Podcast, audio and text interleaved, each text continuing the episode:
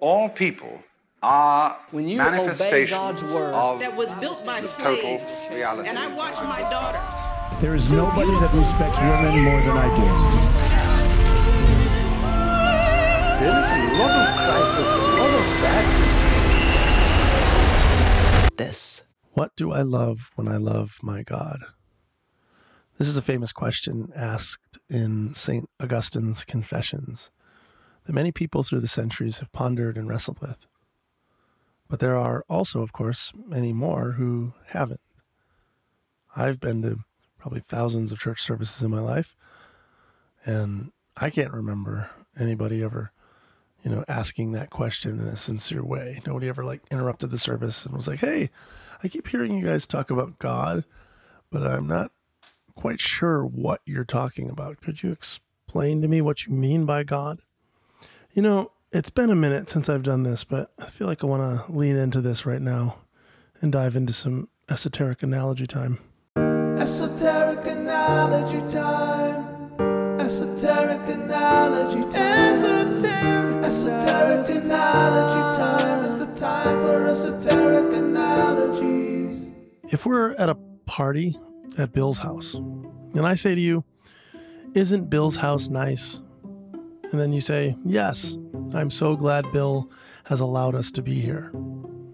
We have a shared understanding of what a Bill is. He's a guy with a house.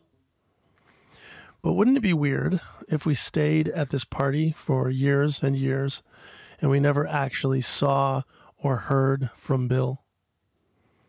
Everybody just keeps talking about this supposed Bill that owns this house, but he's never actually there in a way that we could all agree on. Eventually, someone would go, Hey, is Bill even real? Where is he? And what if someone said, Well, Bill is not really a guy in the traditional sense of the word.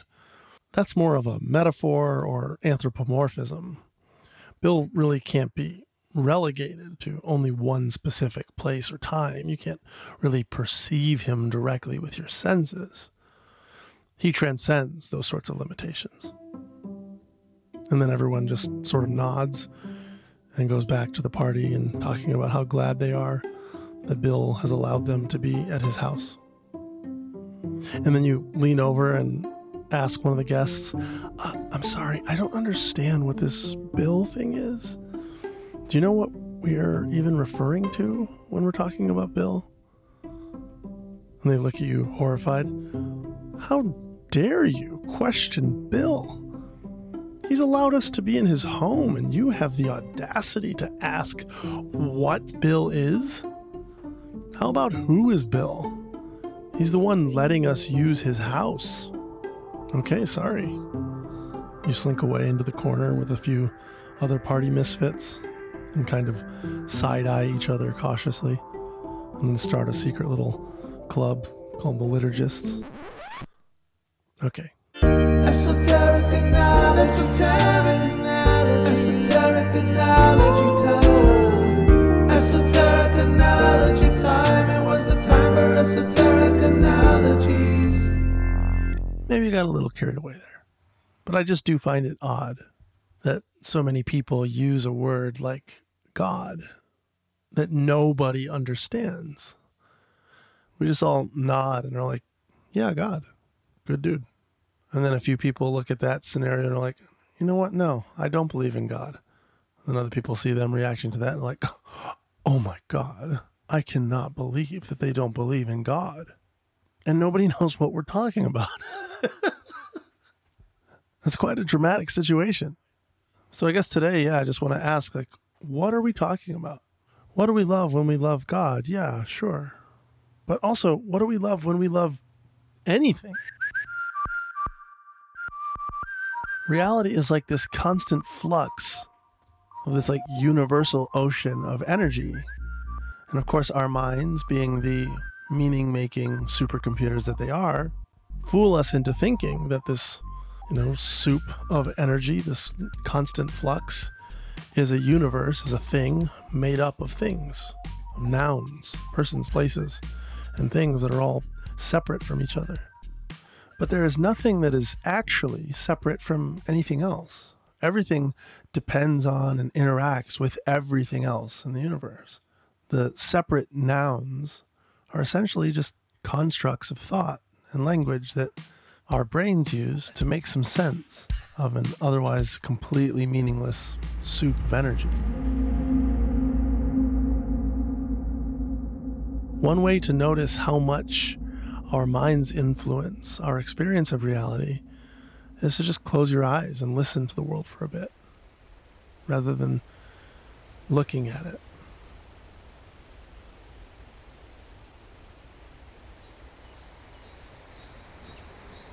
There's this meditation that Alan Watts recorded that I, I really enjoy, where he invites you to do that, to just listen to the world.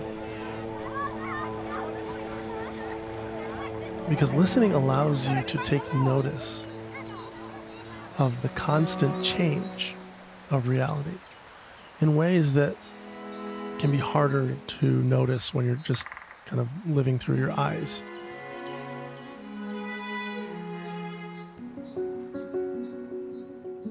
You can't see the constant swirl of atoms, the bombardment of neutrinos, or the quantum weirdness of light when you look at the world through your eyes. Because our visual cortex paints the world with these huge, broad brushstrokes in our consciousness. But when you just listen, you can really notice how nothing is static. You can't hear nouns. When you just hear the world, you can hear how everything is constant change. In the words of Mr. Watts again, everything wiggles.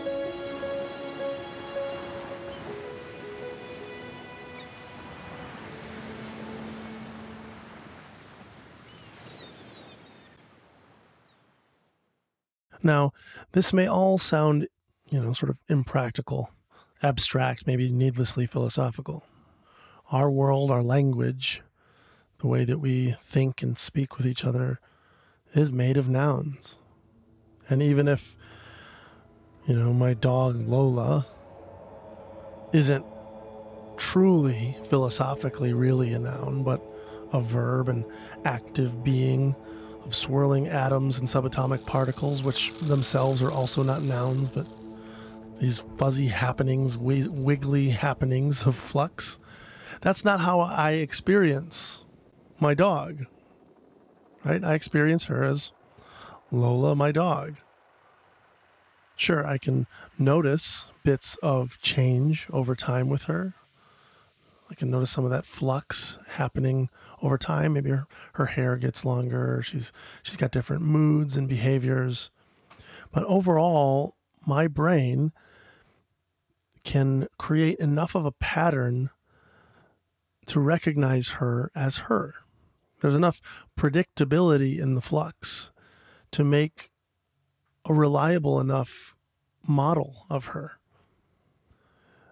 So, me making meaning and thinking of her as Lola, a dog, actually turns out to be a helpful and lovely experience because, you know, I, now I get to have a pet to love, a companion. Nouns are nice. But sometimes in life, our nouns fall apart. The patterns that once felt predictable no longer work the meaning making constructs fall to pieces. They dissolve into that sort of meaningless soup again.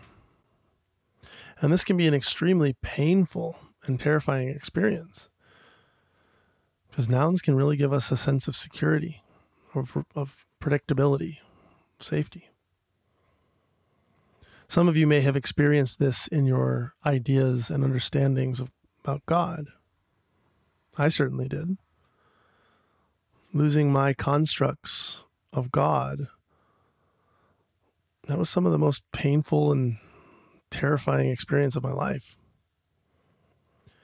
But there's been another one of those painful, scary, you know, meaning losing experiences that I've been experiencing lately over the last few years. And that's been around my relationship with my wife, Lisa. Lisa and I got married when I was 19 years old. We had met in college and Christian school and did what good Christian children were supposed to do getting married immediately, which I, I don't actually regret. I, I, see people who are 19 years old now, and I'm like, I cannot believe that I would tell anybody who was thinking about getting married at that age, are you crazy? Still, somehow, I, I am glad that I did it.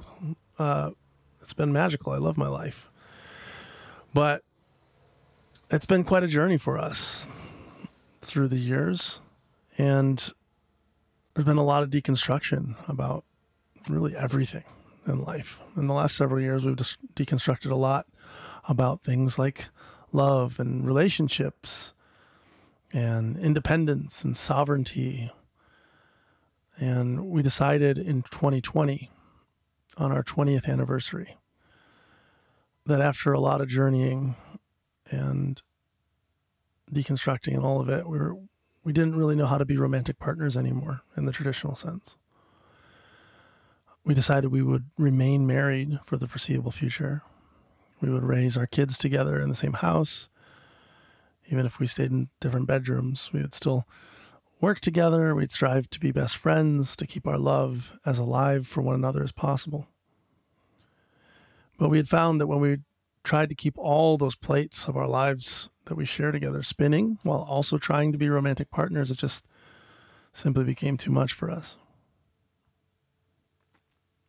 You know, we wondered if maybe we just weren't compatible in that way anymore. Maybe we didn't have similar enough definitions, expectations, philosophies of, you know, what what even mean to construct a container, a relational container that made sense to both of us, that we both could feel good about. Whatever the case, trying to understand it, trying to understand who we were to each other and what the relationship was as a, as a noun, as a category, we just couldn't figure out how to make it work.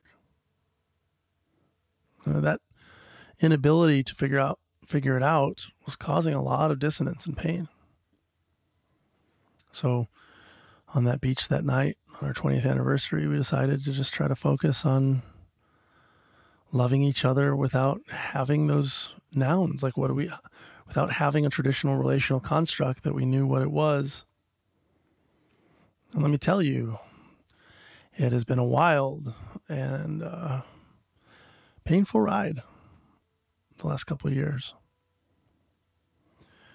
But we've both been learning a lot, as you might imagine. Uh, I know for me, I've been learning some incredibly profound and beautiful lessons and practices in it. The love hasn't been able to be so easily categorized, and it's not so easy to go on autopilot with it, you know? like in not being able to easily categorize who Lisa is in my life into a ready made, predictable box or category, I have to learn how to be actually like more present to her as she is now.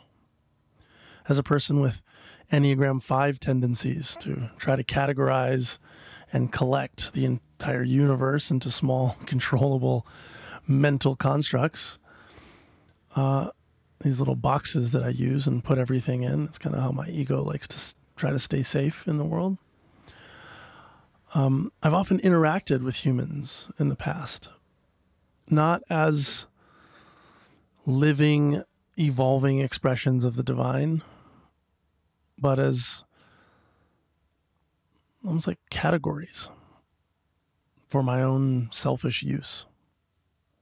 In my marriage, that sometimes looks like not seeing Lisa and even not seeing myself, not seeing our aliveness, our, our active needs and desires, but instead of sort of resorting to these automatic unconscious scripts and expectations. So, in these last couple of years of having no constructs of a relationship or pre-constructed scripts or expectations of what a relationship like ours is, I didn't really have the choice except to figure out how can I love and interact with whoever Lisa is right now. And I found sometimes that's drastically different. Sometimes loving her may look cuddly and affectionate. Other times, trying to just move in and be close may feel inappropriate. And I might need to love by giving her space or silence. And of course, by the way, I don't think that one actually has to get rid of all your meaning making constructs entirely to be able to live like this. I think you can use traditional meaning making constructs while simultaneously staying present to the ever changing livingness of someone. But sometimes those constructs just aren't available to you anymore, whether you like it or not. Going back to the God, when I lost my ability to believe in the God of my childhood, I mean, looking back, it didn't didn't really feel like a choice.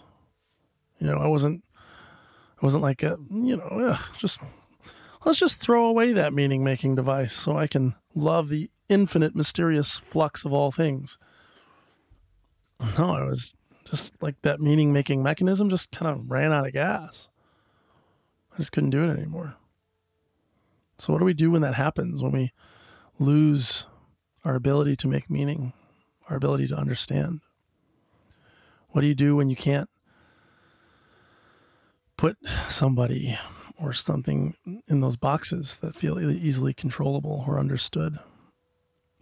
But you still know somehow that you love them, even if it doesn't make sense. Even when you can't figure it out, love who? What does it mean to love them? Sometimes you just love without being able to answer questions like that. Sometimes the answer to what is it that I love when I love my God is beats me. I have no idea. But somehow I love whatever he, she, they, it is nonetheless. And that's what this new Gungor song, I Still Love You, that we're releasing this week, is about. I started writing it when I was in some of the deepest pain about Lisa and not knowing where to put her in my mind, and not knowing what it looks like. What does the future look like? How do I make sense of any of this? I don't know, but I still love you. But in writing that, it also brought me back to that my spirituality and remembering what it was like to be sort of freaked out about not being able to understand God, but somehow still finding this tremendous love for that which I couldn't even point to. I don't even know what what am I loving? I don't know. But here's this love. And I think ultimately that is the the nature of love. It's not actually about the object. If it's about the object, the noun that you think you're loving, then it's a, a conditional love.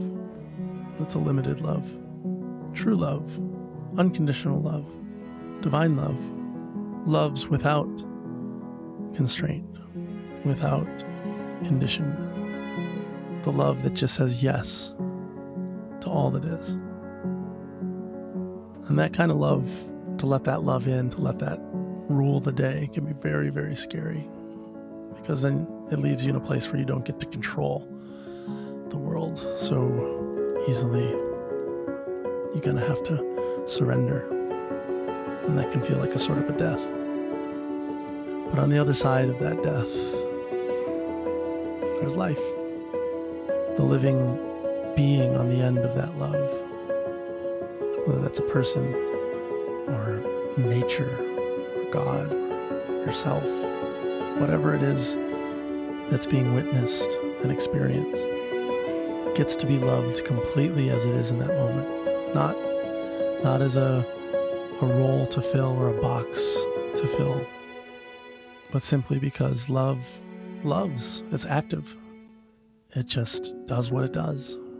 And if you're in its line of sight, you're loved. so I'd like to play you this song, and I hope that as you listen to it, you'll allow yourself to feel the love within yourself, the love that you're made of. And if there's any part of your life that's hard to understand right now, if there's any part of your experience that you can't quite wrap your mind around. I know that can be scary and painful, but it can also be an invitation to really let that sort of love that is bigger than our conditional love have a place to thrive and grow and, and be. So I'd love to invite you to let that love come out, to let it fill the entirety of your life in this moment. I don't know how, don't know why any of this can be seen with these eyes. Why does the sun fall each day while clouds hold the rain? And we fall in love and hold pain.